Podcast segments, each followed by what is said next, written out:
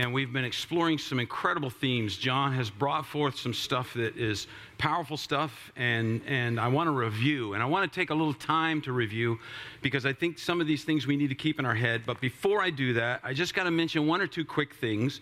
First of all, along with our small groups, on Sunday mornings from 9 to 10, Bill Cumby is teaching a series on the book of Hebrews. So that if you would like to come, like if you're busy during weeknights and weekends and all those times, but all you do is come an hour or so earlier to church and you can sit through a study of the book of Hebrews, which has some incredible truths, and I highly recommend it so that when at the end of the service when our small group leaders come up i'm going to ask bill also to come up and stand over here. It's not technically a small group but it will function sometimes like that but it is based on an expository study of the book of hebrews and, and I, I encourage you very much to think about it. Uh, sec- next thing is the paint the word night. If you're interested and you just go well i'm not so sure about the whole $40 thing we have people who will help you pay for it if you want to come. We don't want that to be the reason that keeps you from coming um, I also want to highlight just the prayer meeting uh, Wednesday mornings from 6:30 to 7:30. If you can come by, even for part of it, I encourage you to do that. It's, it's, it will be a great time. Finally, finally, we, the, for the month of August, we've collected food for Thrive, which works uh, with people who are struggling and works with them financially. Works them, they have, they have a food pantry, and so we we uh, did the food pantry, and with some of the last stuff we got today, we we gave almost a thousand pounds of food to Thrive over the month of August. It's the biggest amount of food they've gotten from a church yet. So, what up? Yeah, we're the best. And we just ruined the blessing by doing that. I just ruined it by doing that. Okay. But I really appreciate it. You know, and I said this before there are children who got meals that they wouldn't have gotten because of you. And so that's a great thing. And we will have more ongoing stuff. This uh, Thrive works with clothes, they work with food, they work with all kinds of areas, and, and we're going to be involved with that in the upcoming coming months and give you ways that you can be involved, simple, easy ways that you can be involved in helping in our community. Okay, I want to read 3, 4, 5, and 6 from 1 John chapter 2. We know that we have come to know him if we obey his commands. The man who says, I know him, but does not do what he commands is a liar, and the truth is not in him. But if anyone obeys his word, God's love is truly made complete in him. This is how we know we are in him. Whoever claims to live in him must walk as Jesus did. All right? So let's review a little bit. First thing, key thing to remember John is writing to Christians.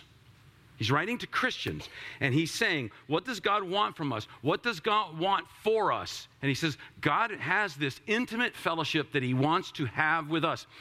And the point is, is that there are very many Christians who are walking and living and, and going through life, but they're missing the intimate fellowship. They're missing what God has designed them for. They're missing the best that God has for them. And he's saying it's possible to have a personal relationship with God, to experience, and he said that at the very beginning, joy. To experience the joy that comes with that relationship.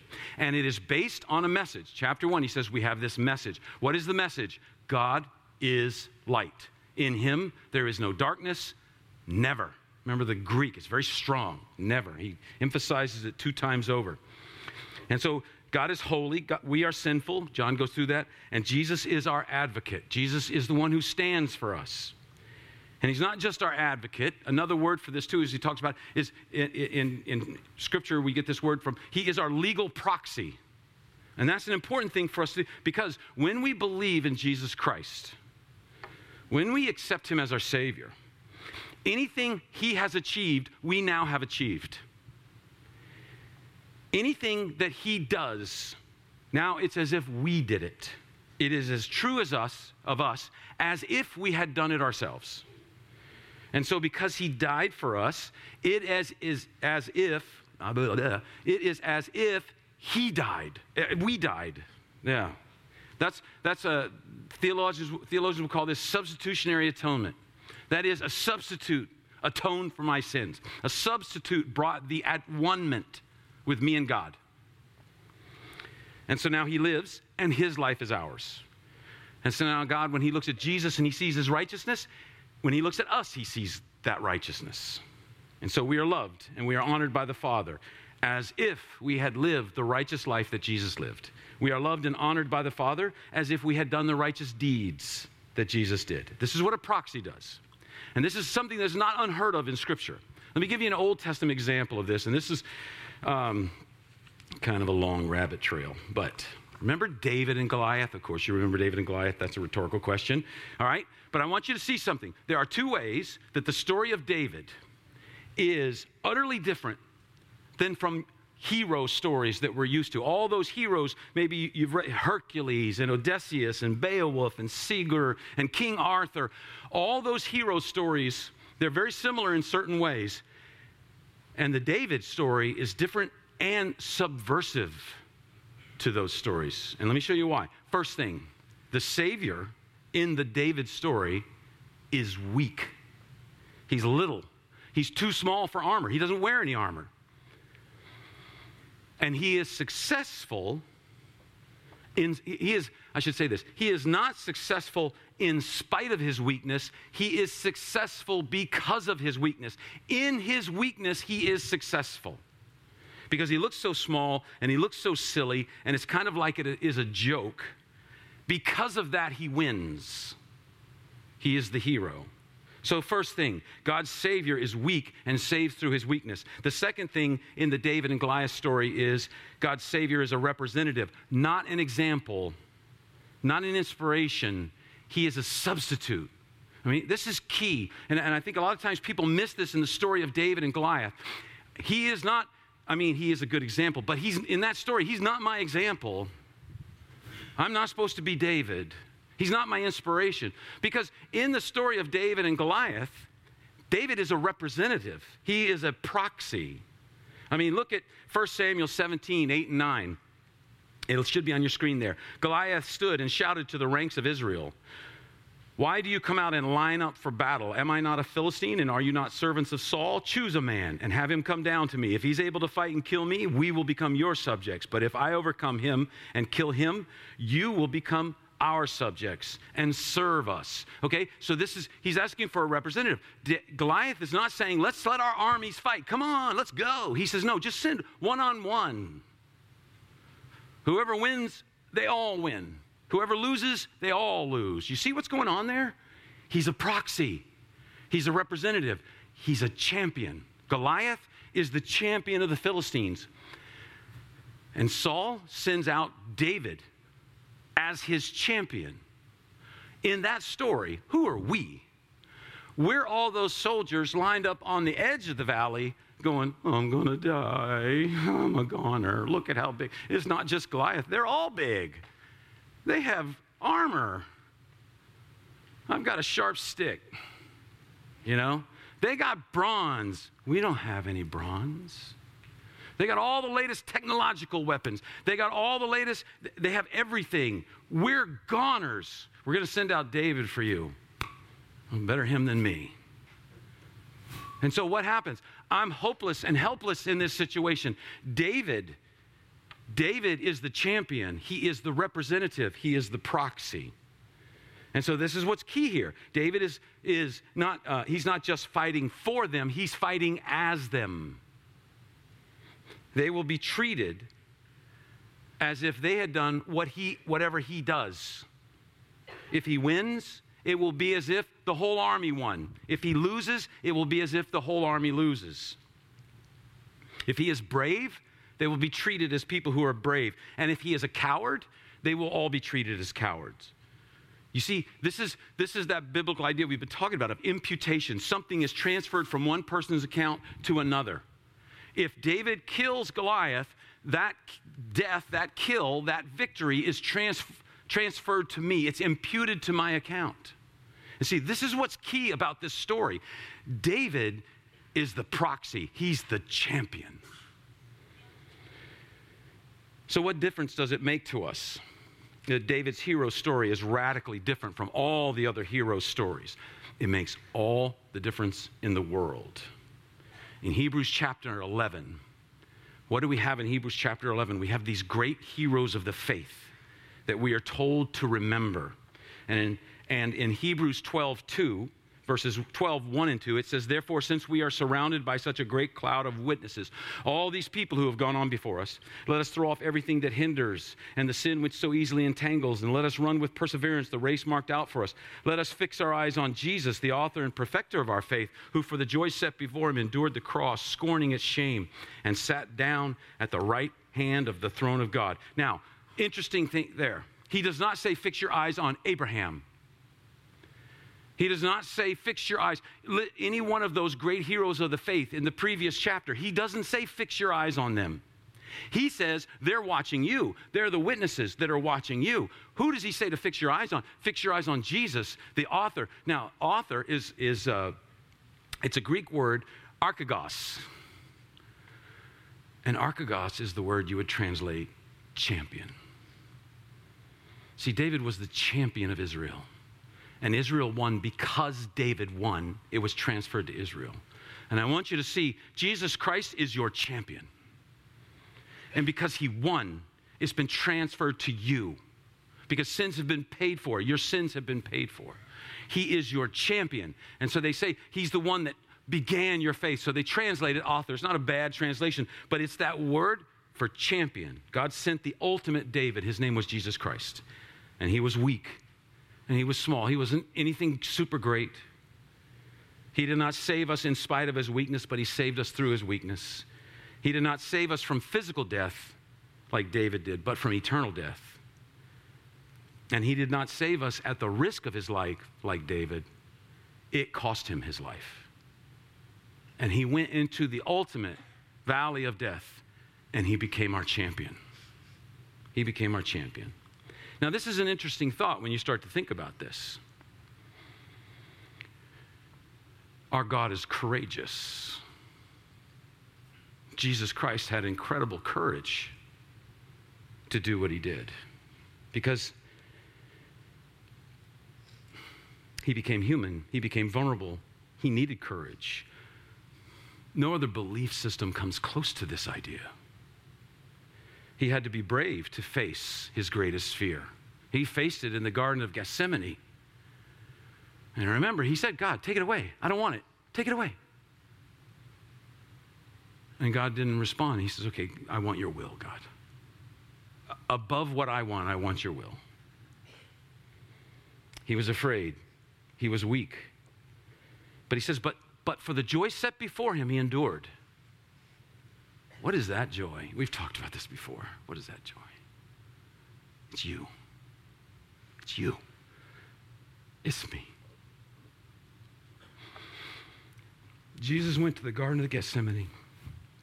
And the word Gethsemane means the crushing, the crushing stone is what it literally means. And he was being crushed. It says he bled. He was being crushed. Why? Because the gates of hell were opening wide, and he was go- knew what he was going to experience was something he had never experienced before the sins of the whole world, separation from the Father. And he cried out. Literally, in the Greek says it, he shrieked in agony, God, please, no. And then he saw me. And then he saw you. And he said, I will go. I will do it for Bob. I will do it for you. I will do it. Who, for the joy set before him, probably one of the greatest theological films ever made is the film called Hook with Robin Williams in it. Because Robin, Robin, Peter Pan couldn't fly. He'd grown up and he couldn't fly. Why couldn't he fly? He'd forgotten his happy thought. And they said, Peter, if you just get your happy thought, you will fly. And then one day he says to his son, Jack, I found it, Jack. I found my happy thought. It's you. It's you, Jack. You're God's happy thought. He thinks of you and it brings him great joy. Envisioning Jesus dying on the cross is not what does it. It is seeing Jesus dying on the cross for me. For me. Me personally. You personally. And so when he says, fix your eyes on Jesus, he's, he's saying, look, there's lots of great examples out there. There's Abraham, there's, there's David.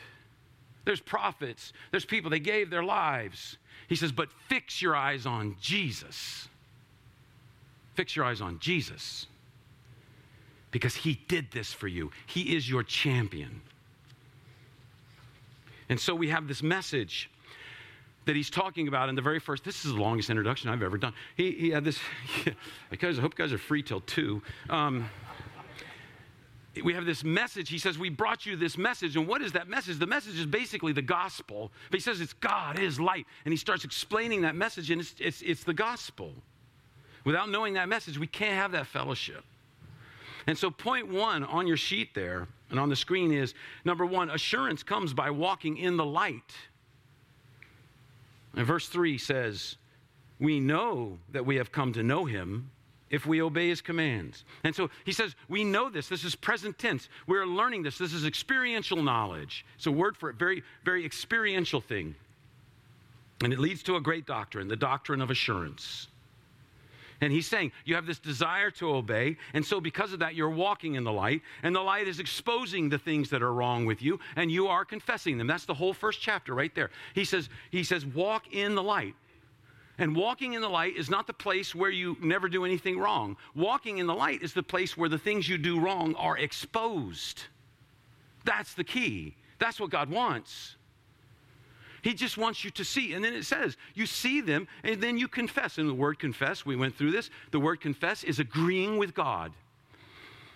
The other day, oh, I need to say this.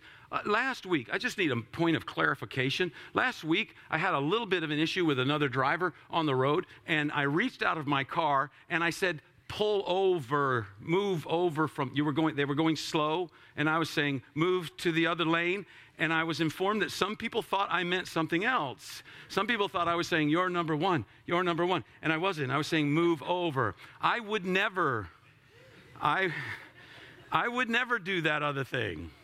I would never. You know why? Because it would probably be you in the other car, and the word would get back, and I would get fired. So, for the sake of my job, not anything spiritual, for the sake of my job, I don't do that. And some people got that idea, and I, I didn't realize that. So I need to think through my illustrations better. All right. So, confessing is agreeing with God. I do something wrong. The Holy Spirit begins to work in me, illuminate, says, Bob, that, that was wrong. Ah, it was. And so I confess, I agree with God. God, that, that was wrong. And I'm cleansed. He says, This is that process that we're in. And God says, That's where I want you. Don't think you're ever going to be in the place where you never do wrong. No, if you walk in the light, more and more is going to get exposed. As the light gets more intense, as you stay more in it, more and more gets exposed. And so more and more is seen, so more and more has to be confessed. That's where God wants you. That's what it is. And so he says in verse 3 now we know that we have come to know him if we obey his commands. Now, the word obey is a very interesting word. I don't always want to zero in on some of these words. This is a key word because it's the word. It's the word to guard something, to watch something, to take care of something. It's the idea that you have found something that's incredibly precious. All right? Let's suppose you're walking out of here and you, and, and, and you walk over to look at the construction site, and in a pile of dirt, you see something glint, kind of sparkly and you go through it a little bit, and it's, uh, I don't know what, you know, a piece of gold or something, a pearl of great, eh, or somebody's watch or something. I don't know what it is. But you recognize that actually, you, uh, let's say it's a watch, you know, and you go, oh my goodness, this watch, and you kind of clean it off, look, and on the front you say, you see Rolex. Hmm. This watch now suddenly has become very valuable, right? So do you go, I hope they find it, and you go walking off? No, no. Now, hopefully, if you're a nice person, you will try to find who the owner is, but secretly you'll be hoping you never do, right? That's what that's what'll be going on inside because now you've got something. You know, you look this up, you go, man, this watch costs fifty thousand dollars. Wow, wow. Okay. Do you just leave it laying around all the place? Do you just kind of put it down say, I hope I remember where I put it? Not if it's 50 grand, man. No, you don't. You stick it in your pocket, you keep your hand there. You, you, you, do whatever you can because why? Because it has become something that is very important to you, and you keep an eye on it, and you look at it, and you investigate it. He's saying this is something that's very important, and you take steps to make sure it's safe. That is, you take concrete actions to safeguard it and to keep an eye on it, to keep it right in front of you. It is so highly regarded by you that it changes your behavior. If you have that watch, and somebody says, you know what, I'll give you 40,000. Okay. Now you got $40,000 and you just walk around. Hey guys, guess what I got? Hey everybody, look at this. To the you know showing it off till the first person with a gun takes it from. No, you start. You, you, what do you do? It changes your behavior. It will change your behavior. If you find something that's incredibly precious, it will change what you do in big ways and small ways. And so what he's saying here is we have this we have this gospel, and he's saying we obey his commands, and that word means we keep this thing very tightly.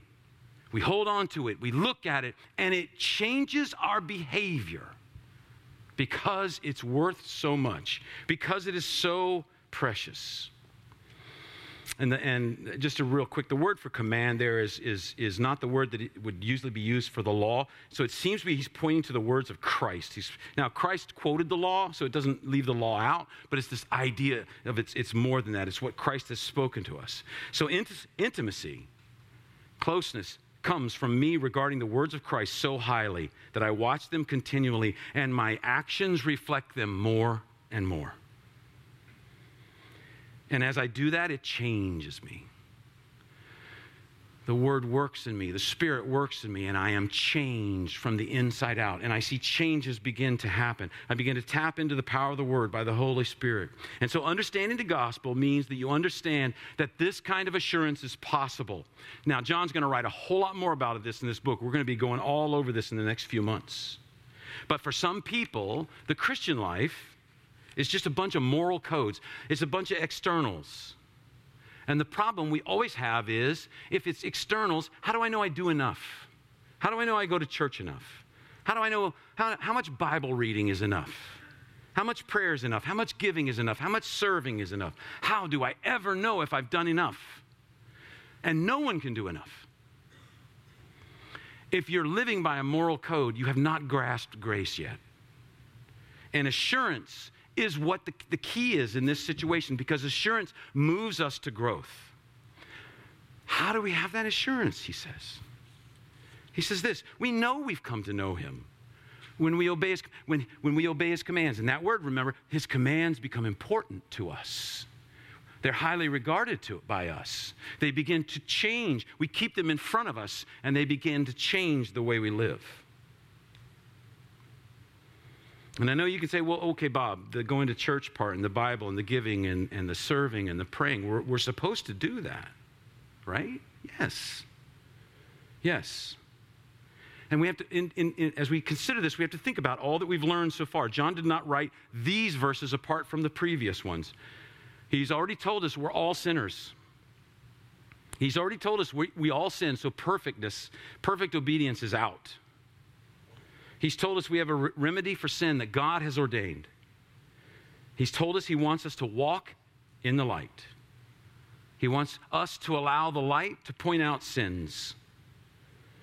As the Holy Spirit illuminates them and we see them, He wants us to deal with them, to confess, to say the same thing. Confess means that, to say the same thing that God would say about that. Saying, God, I know that's wrong. You say that's wrong. I know that's wrong. We confess. And then it says the blood cleanses us. We struggle, we confess, the blood cleanses. And this process is all what happens as we walk in the light. And so, obeying God is walking in the light. Dealing with sin is a part of obeying God. Confession is walking in the light. This is what glorifies God because we're doing what He has commanded us to do. You, you see, some of this is not it's not so difficult to grasp. If I try to walk according to His Word and the light shows me things I'm doing wrong and I agree with God, I confess it, and the blood cleanses, I am doing what He's told me to do. And He's glorified in it. And He's glorified in it. And so we have that assurance then. If God is pointing out to you things that you're doing wrong in your life, that's because the light is operating in your life and you are walking in it to one degree or another, you're walking in it. You are pleasing Him by doing what he says he wants you to do. Why does he want you to do that? Not for his sake, for yours. Because he knows what's best. He knows what he wants to do with your life. He has this plan. He has purposes. He has meaning. And it starts with walking in His light. And He says, if you're walking, if you're seeing, if sin is being exposed in your life, then you're where I want you. You can have that as an assurance that you are one of mine. Now, here's the peak of, assur- of assurance on the screen Romans 8, 38 and 39. For I'm convinced that neither death nor life, neither angels nor demons, neither the present nor the future, nor any powers, neither height nor depth, nor anything else in all creation would be able to separate us from the love of God that is in Christ Jesus our Lord. How did Paul face the things he faced? How did he do what he did? He had an assurance. And he encompasses it there in those two verses. He says, I am so sure of the love of God, I'll face anything. There's nothing that can separate me from the love. Bring it on. Bring it on. One of my wife's favorite players on the Boston Red Sox is a guy named Joe Kelly. The reason why he's her favorite player on the Boston Red Sox is that earlier in the season, when they had a series with the Yankees, the Yankees, there, there, was a little, there was a little bit of shenanigans going on, and people were plunking other people with the baseball. And Joe Kelly hits a guy, and the guy looks at him like he's coming out, and Joe Kelly goes, Come on. And my wife said, That is my favorite player. right there. Because he said, Bring. And this is Paul. This is Paul. I am so assured of who I am in Jesus Christ. Bring it on. I'm okay with it. I'm okay with it. Paul, you, you know, you're going you're going to get the crap beat out of you. Okay. You may die. Okay. For me, to die is gain. I go to be with Jesus. And so he had that assurance. And we know when we look at the heroes of the faith in Hebrews, they had that assurance. Hebrews 11, 1 and 2, I want to read that to you. He says, Now faith is being sure of what we hope for and certain of what we do not see. This is what the ancients were commended for. Now, this is an interesting verse, especially that part. They were commended for this. And that's an interesting word because, you know, with those men and women of God that he lists, because many of them paid paid for it with their lives, their faith. What enabled them, those men, those women, to suffer for God? Did they ever doubt? I'm, yes. Did they never have a breakdown? No, I'm sure they had a. Did they never have any problems? I'm sure they had problems. But they had something extra. And it's that word commended. It means, it means there's a witness that's been given. Somebody has testified. It's another legal term. Uh, somebody has testified for them. It's like, it's like that trial scenario again, except now you're in a trial and it's going terrible. And somehow you've been placed at the scene of a crime and you're like, I was not there. I was not there. And everybody, oh, yes, you were. Yes, you were. They have witnesses. And suddenly they bring up a surprise witness who goes, you know what? He wasn't there. I have evidence that he was over, he was not in that place. And you're let off that witness comes and that witness changes everything. It proves you are not guilty. What happens? He says they have this, condemn, uh, this commendation. That is, God has assured them that they are His, that He has assured them that they knew Him, and then the result was they could face anything. You know, you think about that. This is what got, got Jesus. Jesus is going to his baptism, and coming up is 40 days in the wilderness with Satan. And then three and a half years or so of being misunderstood and finally killed.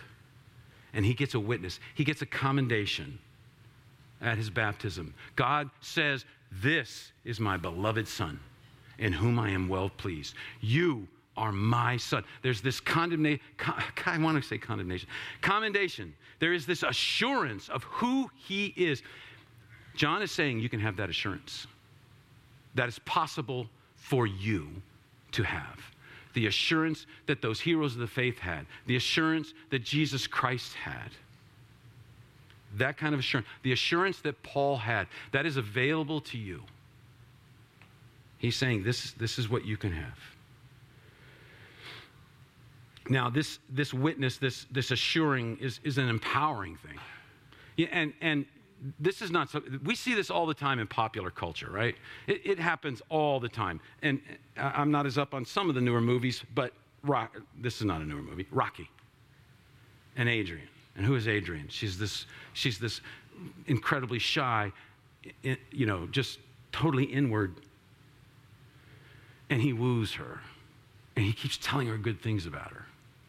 He keeps loving her, and it draws her out. Probably one of the ones I've seen that is, that is in one short span is, is very powerful. There's a movie called The Fisher King. And in this, in this movie, Robin Williams plays a guy named Perry and uh, Amanda Plummer plays a, a, woman named Lydia who's a very incredibly painful, shy, painfully shy and clumsy and, and everything. And there's, one, there's just this one great scene where he's taken her out on a date and it's just been a, a, a fun time. They've had a great time. And she goes, I know what's going to happen though. And he says, What? What are you talking about? She goes, You're going to come up to my apartment and we're going to have something, and we're, and we're going to sit down, we're going to know each other a little better, it's going to be a lot of fun, we're going to have something to drink. And then you're going to stay the night in my apartment. And then in the morning, no, you don't have time for breakfast. You really have to go. And then you leave, and I never hear from you again. I know what's coming. I don't want that. And she starts to leave. And he's like, Wait, wait, wait, wait. And he calls her back and he goes, I, I, I don't want to go up to your apartment. That's not what I want. He goes, I just want to get to know you. I think you're wonderful. And he just starts going through this where he's just telling her, telling her, and she's looking at him like, You're not a real person. You're not a real person because you seem to care about me. And she's very suspicious. She thinks he's going to get her somehow.